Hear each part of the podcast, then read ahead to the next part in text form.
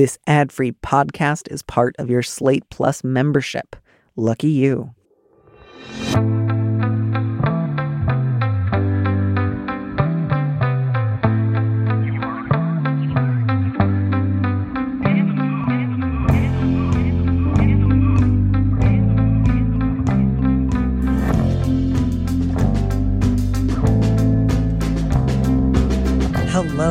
Welcome back to Big Mood, Little Mood. I am your host, Danny Lavery, and with me in the studio this week is Danielle Moodie, the host of the podcast Woke AF, where she explores the many facets of what it means to be quote unquote woke in modern life.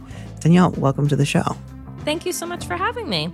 I, I'm so looking forward to this. We have uh, a real like series of doozies today.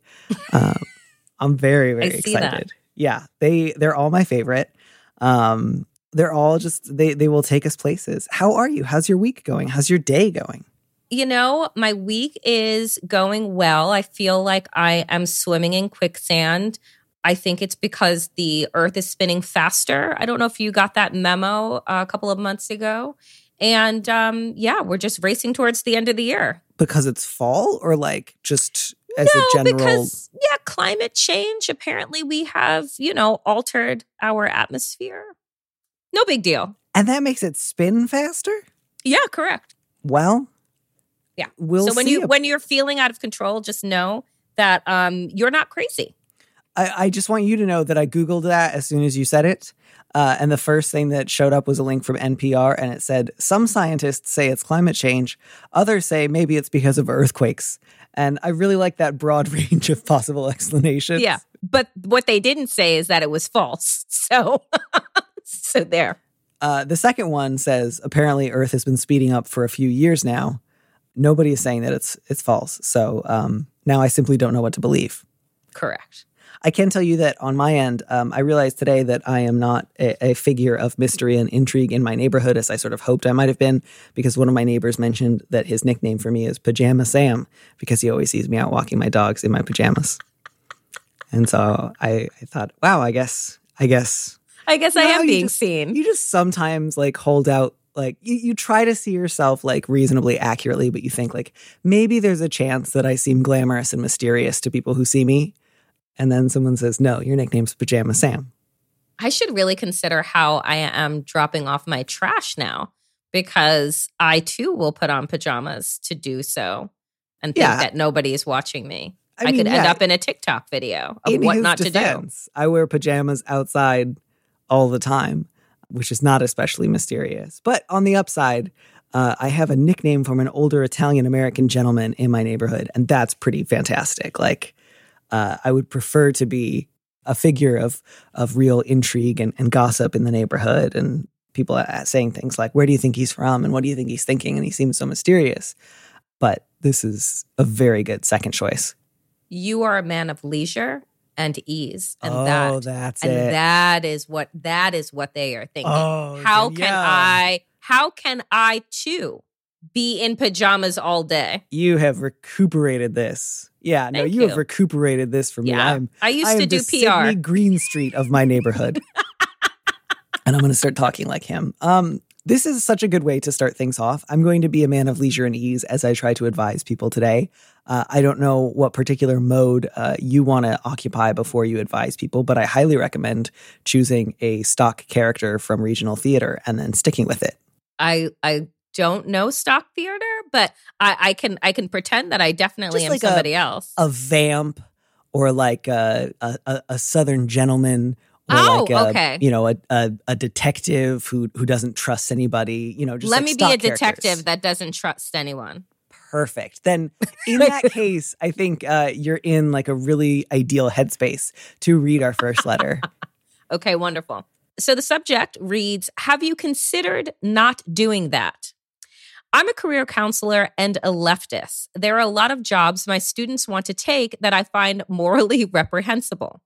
If they're right on the line, parentheses, thinking about maybe doing housing defense or working for Lockheed Martin, for example, I try to steer them towards defense. But there's plenty who are just dying to become career prosecutors. I know I'm not likely to change anyone's worldview, you know, but are there any questions I can ask that might plant seeds of curiosity?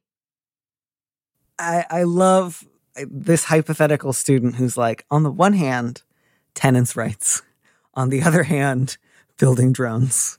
Yeah. It's hard to say. They both sound so fun. This is a big gap. it's a big it's a big leap to to to make on this one. I don't even what would be a good seed to plant here? Yeah, you know, uh, my assumption reading this was that this letter writer is a career counselor at a high school. Was that your read as well? Like, I, I know sometimes people refer to like students or clients sort of interchangeably, but it, it it seemed like these were high school students rather than like I'm an adult career counselor who like takes on paid clients. Yeah. And I see, and I read it as somebody who is doing career counseling at, let's say, a community college. I didn't think of them being in high school, but yeah, okay. I could see that. Yeah, I suppose that would make a little bit more sense too, because if you were a career counselor in a high school, it, it would be more likely that you would be discussing colleges and the the question of what job a student might take after college would be slightly secondary to the conversation. But mostly, I think it's just relevant to bring up because depending on whether or not it's a high school or a college, uh, depending on what state the letter writer's in, and depending on whether or not the school is publicly or privately funded, there might be some like rules governing what they can or cannot say, like in the capacity of their job. So I suppose my first piece of advice, letter writer, would be as you know your own situation better than we do, find out what you can't say. Uh, find mm. out what you would get fired for saying, uh, and don't say that. Like start with that, and then once you have you know eliminated the things that you cannot say, that's the the room you've got to play around in. Yeah, and I would say you know figure out what the motivation is, right? Of uh, of these students, is it you know to be wealthy? Is you know is it to make a difference like what what is motivating them in this particular field and then maybe presenting them with opportunities or ideas that could essentially fall on quote unquote both sides yeah, I think open-ended questions about motivations. Certainly, if anyone's expressing like a, an interest in a career in the law, bringing up questions about like you know false conviction statistics or police brutality or like prosecutorial overreach without like belaboring the point right? Like don't come in with like a five point paper and and and make them go through every single question. But certainly you can say hey have you considered this? Have you thought about this? And again depending on what kind of school you're at and the age of your students you might even say you know especially with something like lockheed martin like i hope you don't consider a career in this field. Uh, i think it's wrong I can't stop you, of course, and I will help you in my uh, capacity as your career counselor. But I just wanted to say that. Um, again, if that would be a fireable offense, consider whether or not you think it'd be worth getting fired over saying that. But um, I think, yeah, expressing a personal opinion about like, I think you could do better things than go into uh, defense contract work. Um, that's that sounds pretty good to me, right? Yeah, and and I'm I'm just going to add that if you are in a state of Florida, for instance, or another red state, maybe just you know say nothing so that you can keep your job. Right. That's the other thing is like you also don't have to um, make that intervention if you're like, boy, if I lost this job, I don't know how I would pay my bills, and I'm not sure if I could get another job elsewhere. Um, it is, I think, useful to ask these questions where possible, but it's also true that especially if this is a kid that you see for like half an hour twice a year and don't really have much of an ongoing relationship with, there's a sort of built-in limit to how much they're going to listen to you anyways. But yeah, I, I think there's not one bulletproof question that is going to make no. someone stop and say like, "Wow, you're right. Like I shouldn't become a prosecutor. Like that this this is wrong." But you know, all you can present are options but not force your opinion down other people's throats. Unless, of course, they ask. Yeah. And like, you know, there's, there's a, there really is, I think, a spectrum between, you know, expressing an ethical concern or saying, have you considered these like ethical quandaries you'll encounter? That is really sh- stopping short of uh, shoving an idea down somebody's throat. Again, like if you bring it up, if you ask the question and they're resistant, certainly don't push it. Don't like follow them around and like hand them, uh, you know, leaflets from the Innocence Project. But but you could have them hanging up in your office, though. Oh yeah, that's a great idea. you absolutely. can absolutely have them hanging up in your office. You can absolutely have the books, you know, of justice and rights advocates on your desk. You know, mm-hmm. just there. Yeah, just there. Yeah, um, just the entire uh, walls of the office are just how to blow up a pipeline. Oh shit. Become an eco terrorist. Um, yeah. I, I, I, do wish that I had sort of like more of a thorough question. This does not strike me, uh, sorry, a thorough answer. This doesn't strike me as like, wow, you have a job where you're, you know, being asked to do things that really go against your values and yes. beliefs so much as just like, yeah, you're you're dealing with a, a ton of kids with a bunch of different ideas about what they might want to do with their life.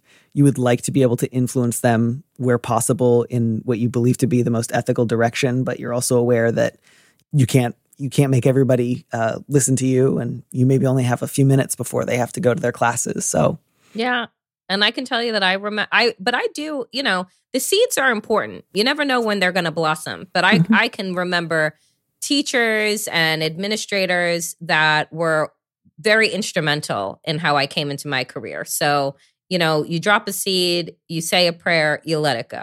Yeah, and then there's always and i'm not saying you should do this letter writer but like there is always just like general obstructionism which is like oh they're actually done hiring prosecutors. There are no more of those. Good idea. They ran out. Oh lockheed martin they're not hiring anymore. They're finished. Yeah yeah on the they, verge of bankruptcy they finished early they just they hired everybody they needed they're good um, i have a memo here so can i interest you in this copy of how to blow up a pipeline but yeah you know don't feel like if you can't change somebody's mind that like you were the last line of defense that failed.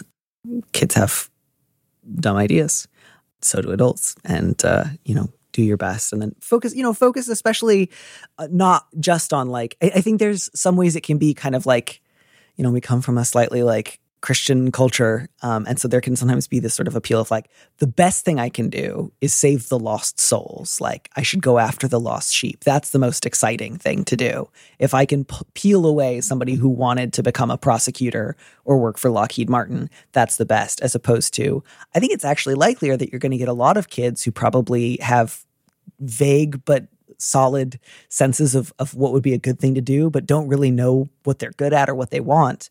And I think a lot more of your energy would would go to better effect by you know focusing on the kids who are a little unsure but open, um, and pointing them in the direction of work that you believe would be like meaningful. And I mean to to be honest, kids only see, kids understand so far as they can see. So presenting different options and opportunities within the same field, if it's justice work or defense work that they want to do, you had brought up the housing defense. I mean, there are so many different aspects of that. So being the person that can expand their mind beyond what it is that they may be seeing you know, could be your role, but you can't save everyone. So don't exhaust yourself in trying to do so. Just present options and assets to those options. And I think that that is what helps plant those seeds.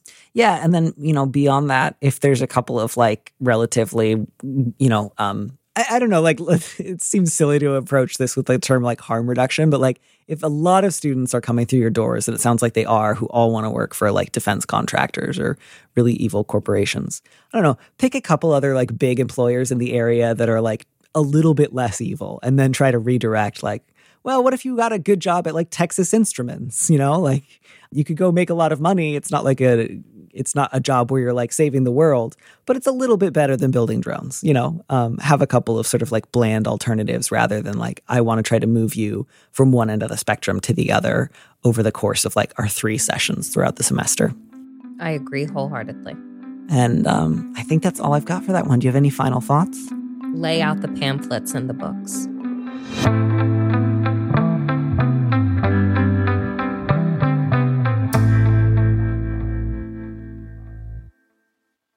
All right. Well, then, in that case, I think we're ready to move on to this real Rorschach test of a letter.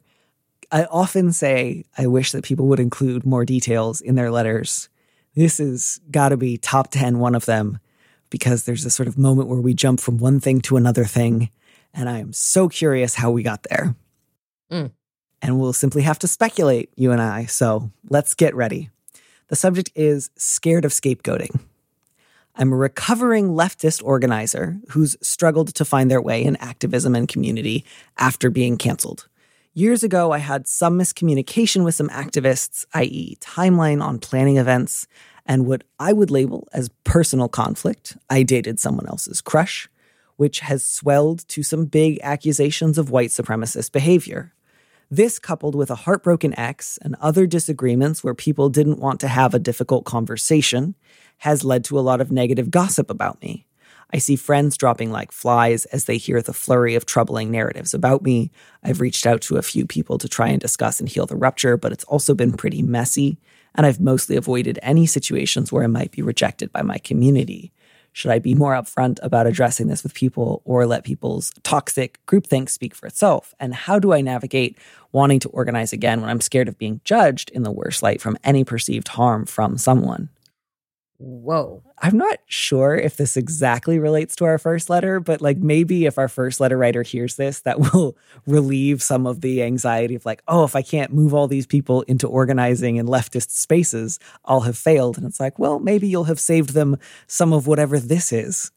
I am. I mean, I have so many more questions Yeah. than advice. Like, I want to know about how this ties into white supremacy. I want to understand, like, the why you were canceled and what the thoughts were. I want to know if you actually knew that you were dating somebody else's crush and how close you were with that person. Like, there are so many questions here. I know. And I like, I'm sort of like, I had been kind of on the line of like, should I run this or not? Because there's so few details here. There's there's not much we can do. But I also thought it's kind of fun, uh, in a like messy bananas way. Um, and it's it's kind of fun as a Rorschach test to try to think about like, you know, how do we contend with interpersonal disagreements? Uh, what jumps or leaps of logic do we sometimes make uh, in our own defense or or in defense of others? And and what does it mean to organize versus have friends? Yeah. I mean, I think that one of the things to take into consideration for the author of this is that in order to be an effective organizer, people actually need to trust you and want to follow you. Yeah. Um, and so if you're finding that trust has been broken, I wouldn't attempt to jump back into organizing until I consider first how I regain trust, right? And what is it? And ultimately, what is it that broke that trust? Like, is this really just a personal issue or is it so intermingled with the professional as well? Because if you can mitigate or understand at least where the fault came, then you can begin to rebuild. But if you're trying to organize in the space where these people are, I don't think that you're going to have success until this is remedied. Yeah, I mean that was a thought that I was wondering as well. Is like, well, what do you want to organize? Like, are are you trying to organize an event? Are you trying to organize like a, an, a new organization? Are you trying to organize like a Right. particular direct action? Like, and and you know, yeah, unfortunately, I I don't know a way to organize without you know directly talking to people, persuading them of your Mhm. ideas, and working with them in an ongoing way where there's like mutual trust. So. I- I, guess one of my uh, pieces of advice here would be you might want to organize and you might not be able to. You can Mhm. certainly try, but if other people don't want to organize with you, you, you really can't make them. No, I think that all you can work on is trying to figure out if there is um, a leader in this situation that is leading the canceling against you. I would. Do you think that there's actually? I mean, obviously, people use the word cancellation to refer to a broad range of things, but like to me, at least in this letter, it feels like it's mostly like I've stopped talking to a lot of my friends because I felt like they were starting to avoid me. And so we just all haven't talked in a while. And that to me feels very different from like uh, being blackballed from an organization or a bunch of people like pretending not to know you in public. This is like a group of friends who have avoided talking. But they say a miscommunication with some activists and that they would label it as a personal conflict, but apparently the miscommunication is being labeled as like a professional one on other people's side. And I'm a saying, and I'm going to assume that if Mhm. you're talking about white supremacist behavior, maybe the activism is around social justice to some extent. Mhm. And so I'm I'm curious here. And my advice would be that if you're talking about group think, right, then who is the leader of said group? Mm. and maybe trying to have a conversation, sit down reconciliation with that person and see if that if see if that can help you re-enter the community that it seems like you've been ostracized from. Yeah, I, I, I, man, this one is yeah, this one is so just like uh, I find myself wanting to like pick one detail and and stick to it, and and there's just so little to hang a hat on. Um, you could certainly consider talking to your friends. Um, you say that you've been avoiding any situations where you might be rejected but you want to organize again. And those are just kind of um, mutually exclusive. You can either avoid a lot of situations where you might be rejected, or you can try to find a way to organize again, or at least try to. Um, but I don't really see how you could possibly do both at the same time. And, you know, again, I, you know, I'm, I can imagine situations where like, it is not unheard of for people in leftist uh, organizations to uh, rather than say like you hurt my feelings or i feel rejected to say this is because of the patriarchy or white supremacy or homophobia and want to put like moral reasons for getting mad at a friend. Um, it's not unheard of for a group of white people to accuse one another of white supremacy in order to like strengthen a claim it's also not unheard of for somebody who has been accused of like white supremacist behavior to want to downplay it as just like interpersonal messiness. So I really don't want to say that like Oh my god, that was everything. That was everything. Like, like it, every angle that could possibly I need more info here. right. And so I don't want to say either like I can really feel comfortable taking the letter writer's uh, description mm-hmm. of the mm-hmm. events and say this is just about like mislabeled resentments um, or on the other hand, I don't know that the letter writer hasn't included any like smoking gun here where I'm like, whoa, whoa, whoa, the crush thing is a red herring. Clearly the issue is that like you said something racist. So, you know, just given given that letter writer, I guess I would say like if you try to look as objectively as possibly back on what happened, do you think that there's anybody that you feel like I kind of actually might owe them an apology or I actually think that I did behave in a way that like hurt them or like unnecessarily aroused bitterness or suspicion or resentment um, in a way that I think I shouldn't have done and that it was wrong and that I want to like make amends for. And if the answer is no, that's going to you know dictate what kind of conversations might be possible with people. Then it might just be really as simple as I want to try to clear things up with my close friends, and if they don't accept my version of events, I have to let that one go.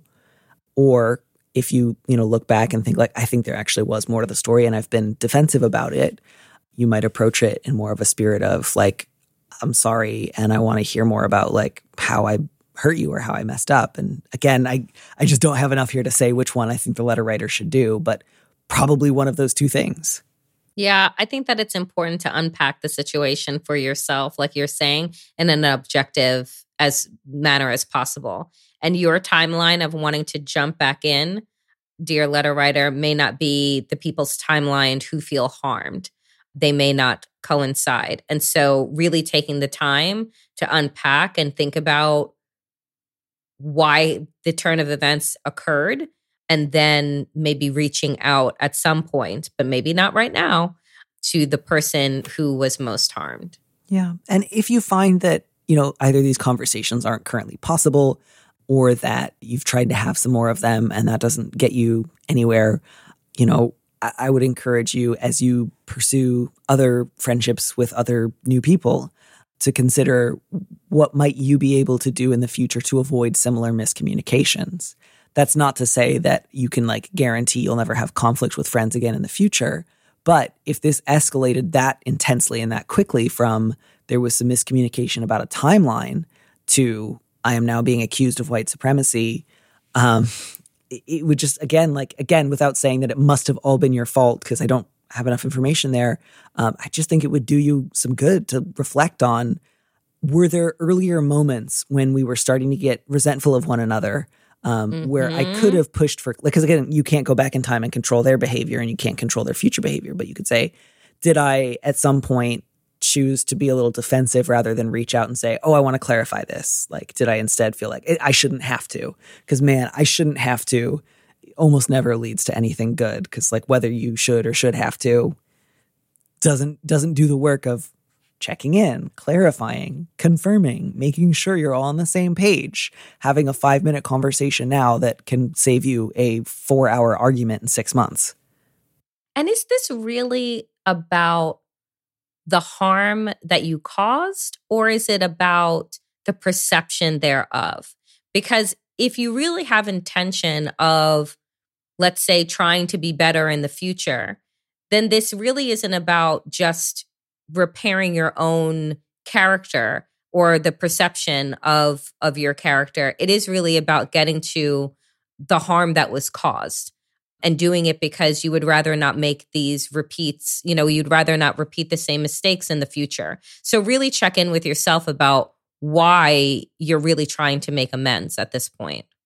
Yeah and you know again i have you know i'm curious about the heartbroken ex.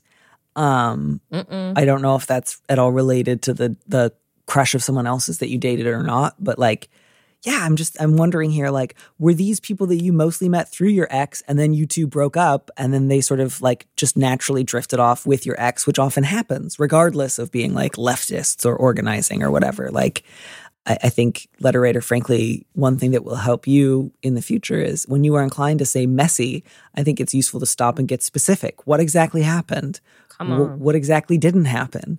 Who's mad about what reasons? You might not have all the information by yourself, and that's not to say that your interpretation of events is is the only accurate one, but messy just it means very little other than like unpleasant or difficult. And I think it will like I'd have a really different answer if this was like, I have an ex who's really mad at me because of how I treated them.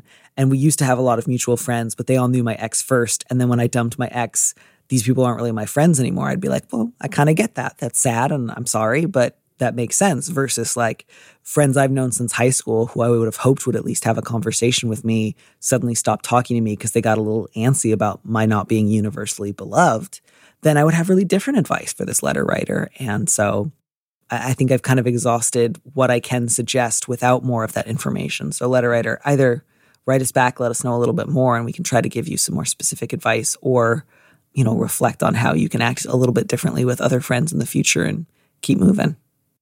A hundred percent. And as my dad offers all the time, in order to be terrific, you must be specific. That's a beautiful rhyming piece of advice. And I don't often enough rhyme on the show. That's what that's what I give you. I can't put this in rhyming form, but I will say letter writer if you are looking to make a big play to move into conservative circles, by all means, keep referring to being canceled and toxic cancel culture groupthink. That will yeah. get you far.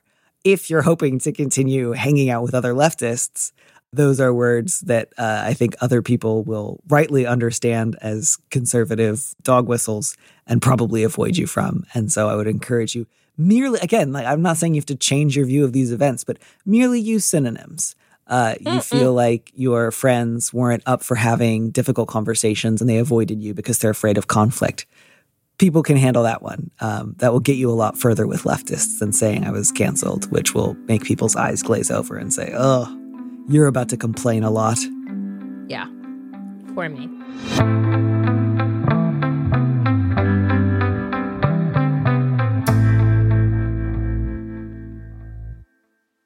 Well, this feels like a good moment to sort of pause. Um, you, I imagine, get to hear sometimes from beleaguered people who feel like they have been canceled. Is this at all something that comes up for you uh, on your own show as as you explore like ideas around like quote unquote wokeness?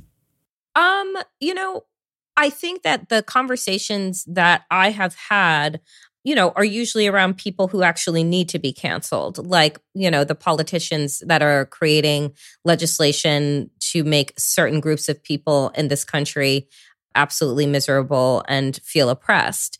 And so they're, you know, for for instance, I'm having conversations about, you know, Kanye West um, and all of the things that he has said and done that have caused a lot of harm. Mm and the debate happening on whether or not I mean I canceled Kanye West a long time ago um when after he said that you know slavery was a choice. So I think that for me it's more so around you know people who have these incredibly large platforms whose you know, conversations and narratives are dangerous um, to people that don't have as much wealth and privilege um, and comfort as they do. Yeah. I sorry, I was nodding vigorously and then I realized no one can hear me do that. Unless you put a bell on, Yeah. and then they could. yeah. So is it then is it something that you understand because again I'm just often curious like it, like with the word messy I feel like I sometimes hear people use the word canceled and and I don't know exactly what they mean by it. Is it something that Mhm. you feel like it can be done on an individual level? It's it's like a synonym for I'm I'm no longer interested in this person or I'm no longer going to like buy any of what they produce or I'm going to like do what I can to try to um, remove them from public life? Or or is it Yeah. something that like that's slightly tongue in cheek and you see it as more of a collective action? Where does it where does it fall for you? I think that it's more, I mean, for me, whenever I hear, you know, so and so is canceled, it is usually a collective action of people deciding that they're no longer going to consume, purchase, you know, celebrate, lift up someone's work or their character or their music, their art, etc. Mm-hmm. I think that on an individual basis, that just means like, okay, I'm not going to listen to Kanye West anymore. I'm not going to, you know, purchase Yeezys. I think they're ugly anyway. You know, it like things, you know, things like that. Like on a one to one, I I would never use that term. Like, oh, I canceled so and so. But it would. It's more so the the collective of where are people, where are the com- where are communities around certain individuals, and I think that that you know is is more likely what mm-hmm. people mean when they say canceled as opposed to like an individual issue. And I do, you know, and I agree with you with the term of messy as well. I think that when people say like, oh, this person is messy or this situation is messy, they're really not taking responsibility for their own, you know, actions or presence in said situation, right? Things don't get messy by themselves. Right. And it's like that sort of idea of concept creep where like there are certain situations where I would hear someone use the word messy and I'll think, I think I share your understanding of how you're deploying it. I think it's it's appropriate. And then there's ways that it can stretch further and further to cover other things. And I think sometimes that also happens with the word harm. Like people sometimes use the word harm, especially like in sort of leftist conversations, um, in ways that can mean anything from like pretty specific types of abuse that are probably better served by Mhm. using those specific words to just general hurt feelings, uh, ruptured relationships, uh, instincts in collision. Um, and that's not to say that then like those words must be abolished because that's going to happen almost no matter what term becomes newly like popular. Uh, so much as just it's sometimes useful to break those terms down and get a little bit more specific, as your father so memorably said. yes. I think it's important to unpack things, right? We, you know, we we live in a time where we don't all have the same definitions uh, for things, and I think that that's part of a, a lot of the ways in which we have miscommunication across, you know, a lot of platforms, a lot of spaces, is because you know you have people that are defining things that are not commonly understood. So I think it's best to kind of dig in to those words, those questions, and and ask more. What do you mean by this? What does this mean to you? And I'm so sorry to get so stuck on this, but did your father ever say any other rhymes that you uh, would care to share with us? Because I just I, I find myself so tickled by that. In order to stand out, you have to be outstanding. Son of a gun. You had that one locked and loaded.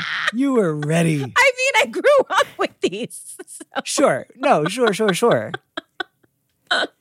yeah, my dad is fantastic. That is incredible. I, okay, well, you, maybe you could help me with this then, because the other day I was asking around, um, trying to get a sense of like how to gauge various semi folksy expressions that I grew up with, and uh, I was surprised because I'd given people four uh, options, and the one that like hands down won as the folksiest expression was "What in the Sam Hill." And I thought there was another one that would have at least been like a stronger contender. And I found out most people that I was talking to had not heard it. So I'm curious are you familiar with the exclamation G minently? No. All right, fair enough. Well, if anyone listening has, uh, please write in and let me know. And maybe also let me know like where you grew up, where your parents grew up, who you first heard it from, because it's got to come from somewhere. I've never heard that one. I don't think it's like one of those expressions you think everyone says, and then you like go to college and you realize like your mother made it up and no one else in the world says it but her. Amazing. But the, well, there is one expression that I've always liked, and I never grew up with it, but it's bless their hearts. A, a Like, beautiful uh, one. I I love, but it's so sarcastic and just so like so yeah. brilliant. Oh, bless their hearts. Yeah, and I'm like, not southern enough to pull it. it off. I wouldn't give it a try. uh, but I like the idea of having like aspirational, folksy sayings. Like someday, I, mm-hmm. I hope to like have enough um, gravitas to be able to pull off a bless their heart or a you know some other uh, folksy saying. Well, the search for the origins of G continues. I have, if you don't mind, a quick, like a lightning round final letter that I'm going to try to answer in a minute. And if oh. you're if you're if you're available to stick around, uh, you know, I'd appreciate that. Okay, let's go. Let's do it. Fantastic. Um, this also inspired a brief Twitter thread for me yesterday, so I've also already kind of answered it uh, on another platform, but uh, I'm going to answer it again here. The subject is NB exhaustion. I'm scared to come out to my father as non binary. My dad is a massive transphobe, and his favorite excuse is, quote, when archaeologists dig up your bones, they'll label you as male or female, which is just incidentally not as cool as your father's advice. Turns out that isn't even actually fully true. I learned more from an archaeologist on Twitter. It hurts my mental health every time he uses my dead name and my old pronouns. Everyone around me is also unsure of what to do. I'm stuck in a painful place and I need some advice what I had said uh, on Twitter about the bones thing, which I realize is not the main issue here, but just is generally important. Uh, there's the underlying fantasy is just the fear of death and this belief that somehow you'll be able to influence or affect the living after you die. No one's going to dig up your bones. Um, nothing will happen to your bones after you die except for you know gradual decomposition. Uh, 99.99% of all bones never get dug up. No one's going to look at them. And maybe that sounds dispiriting. I think it's, you know, totally neutral. Like, no one's going to dig up your bones. No one's going to look at them and, and make any speculation about what kind of life that you lived. Um, your bones will be anonymous, um, as all bones eventually become. So I, I guess that's like my real thought there is just like people want to feel like, well, if I can't persuade trans people to hate themselves and become transphobic like myself now, uh, I can try to imagine a future where I get c- to control how uh, future generations experience my trans contemporaries. And it's just not how life works. We die and then we stop being important. So that's that. The, the issue, obviously, it sounds like maybe you live with your dad, letter writer, which mm-hmm. is especially difficult. I don't know if you're able to move out or if you're still a minor living at home. I, I think, given that he is like explicitly and massively transphobic, I would encourage you to hold off on coming out to him until such a time as you can live somewhere else and like mm-hmm. get some distance. And consider him right now as a person who needs limited minimal information about your interiority just for your own protection and safety. Take that elsewhere. Find other trusted confidential sources of support. Come out to him when you live far away and you don't have to sit around and share a living room while he says dumb shit about what he thinks might happen to your bones, which again, I just really want to stress no one is ever going to dig up. Yeah. I, one letter writer, I feel for you sending you a, a, a virtual hug. I think that what you can do to the same point that Danny just made is, is to create the community that will hold you, that will love you, that will care for you, and really protect your mental health. What does that look like? It may look like limiting your interactions, um, which is very hard to do if, in fact, you do live together, but maybe trying to spend more time outside of the house with people who, you know, who love and support you and care for you. Maybe it is, you know, looking up trans organizations, LGBTQ plus organizations and centers where you can build both, you know, a community in real life and online and kind of get the documents and the, you know, the the help that you need and if and when you are ready uh to come out. And I agree, coming out is is not necessarily always safe which is why people wait until they are older until they are not economically dependent financially dependent on you know the people who are causing them emotional distress and harm and so if it is possible for you to live a full life, but maybe one that is compartmentalized at the time, in order to preserve your safety, I think that you do that. Yeah. And just, you know, uh, think if he's just putting quarters in the bank of, I'm not going to talk to you after I'm 18. Um, yeah. and, and he's, he's, you know, he's got a long line of credit there. And I don't mean to make light of that, but just he's saying all this stuff to you so you won't come out to him. You, know, that's the reason that he brings it up all the time.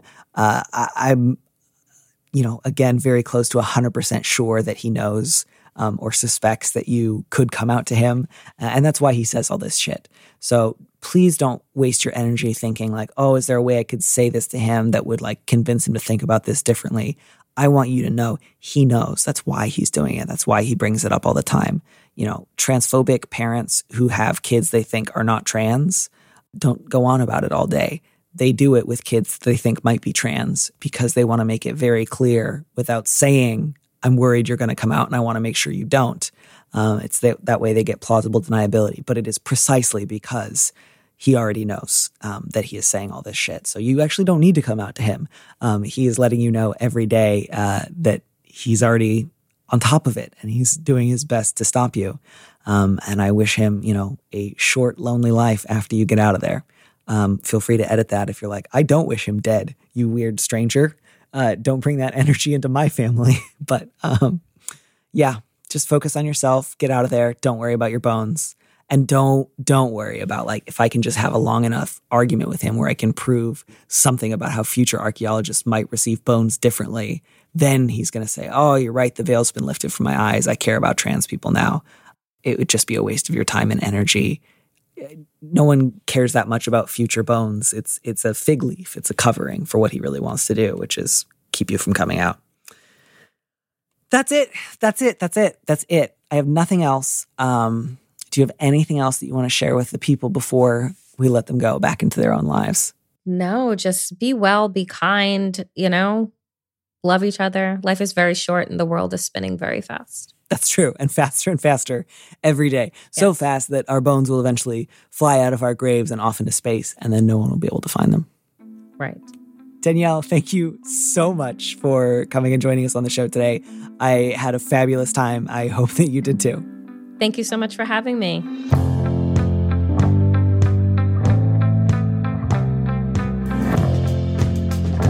Thank you for joining us on Big Mood, Little Mood with me, Danny Lavery. Our producer is Phil Surkis, who also composed our theme music.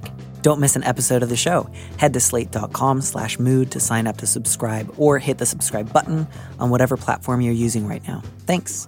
Also, if you can, please leave us a review on Apple Podcasts. We'd love to know what you think.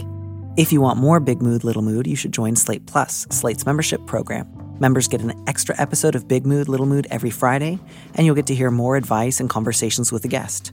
And as a Slate Plus member, you'll also be supporting the show. Go to slate.com forward slash mood plus to sign up. It's just $1 for your first month.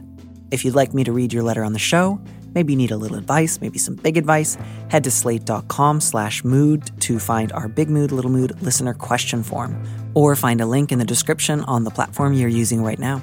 Thanks for listening.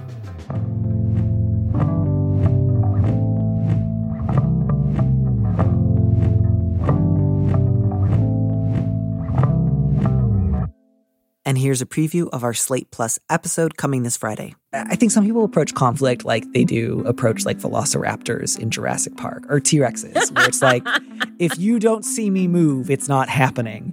So it's sort of like, yeah, maybe I'll call you next week. And it's just like, you're not going to. You know, you're not going to.